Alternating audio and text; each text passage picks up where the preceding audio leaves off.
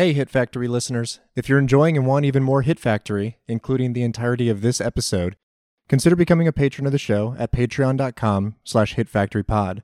For just $5 per month, you'll get access to our premium biweekly episodes, bonus episodes, and a lot more. Thanks for listening and supporting.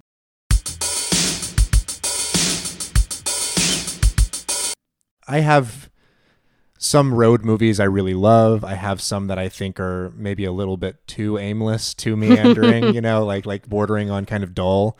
Um, but I think that this one strikes such a wonderful balance of that kind of like that aimlessness that, that not not boredom but that's kind of like searching that that sort of youthful kind of meandering quality to it um, but also keeping the momentum because I mean, it is Lynch after all. So we get these fun sort of like tributaries and asides of strange characters and happenings. And, you know, he, he definitely lets his freak flag fly a little bit here and gets to play around with those kind of, you know, atonal moments that are what we would, I guess, you know, now just sort of kind of characterize as, as Lynchian. Right. Yeah.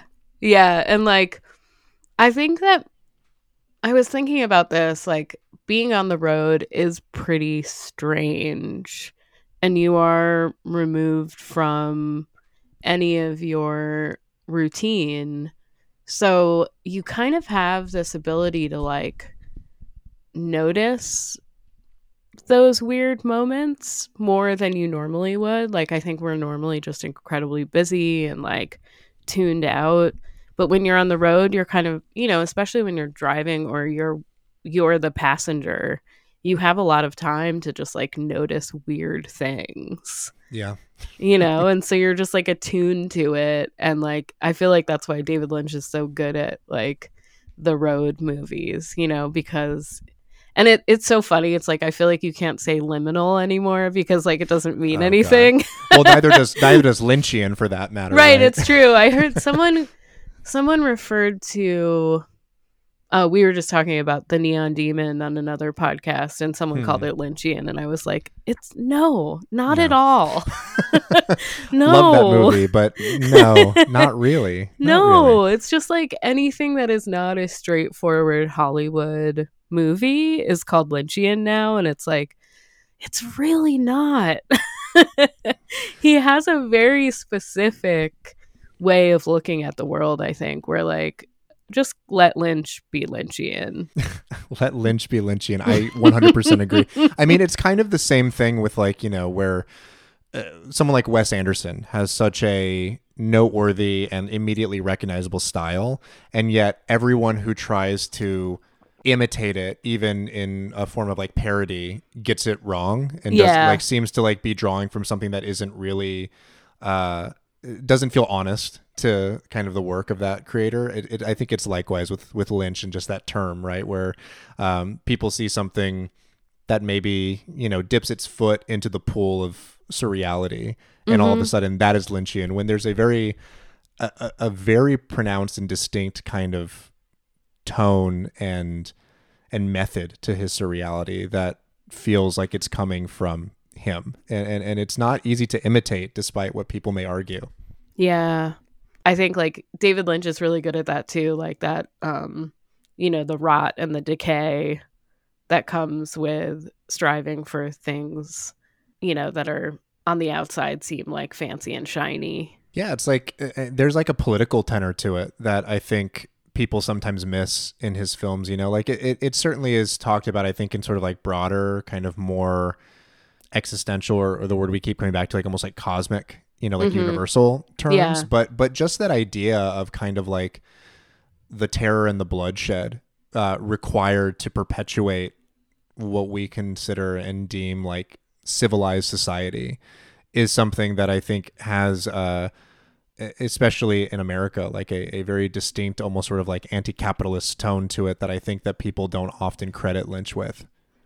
Yeah, yeah. I think what I was like saying before about um in regards to the Nachmanson book that the you know sort of standard nuclear family capitalist path is for the hero to make the decision that is supportive of like normal society. You know, that you take control, that like a man takes control and like that's how he fixes things.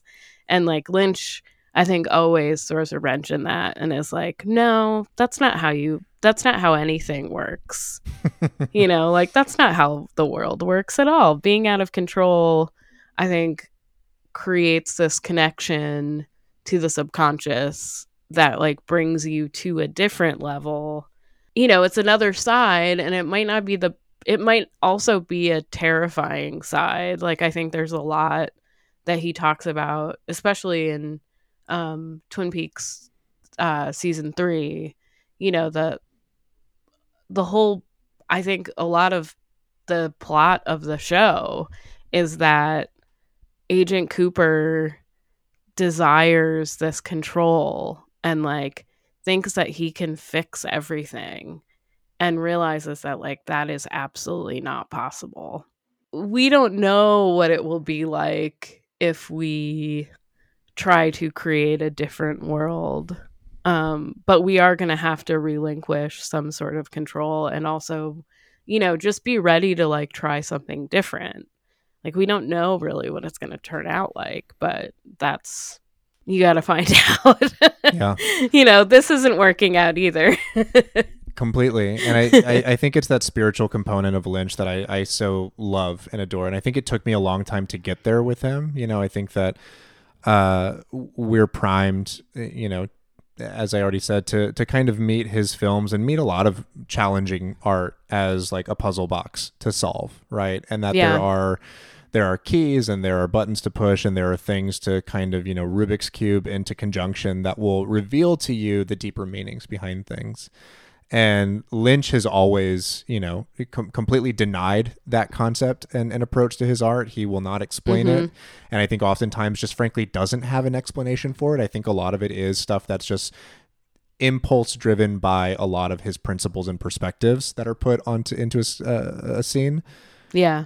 but you know it's it's something that to me just rings as so kind of like inspirational and aspirational about how to navigate just like waking life at a certain point you know that exactly what you're talking about that kind of relinquishing of that sense of control the understanding that there is uh something rewarding and terrifying in equal measure about breaking down the conceits that you have about existence, about the structures of society, and embracing the uncertainty of trying to build something new on top of that.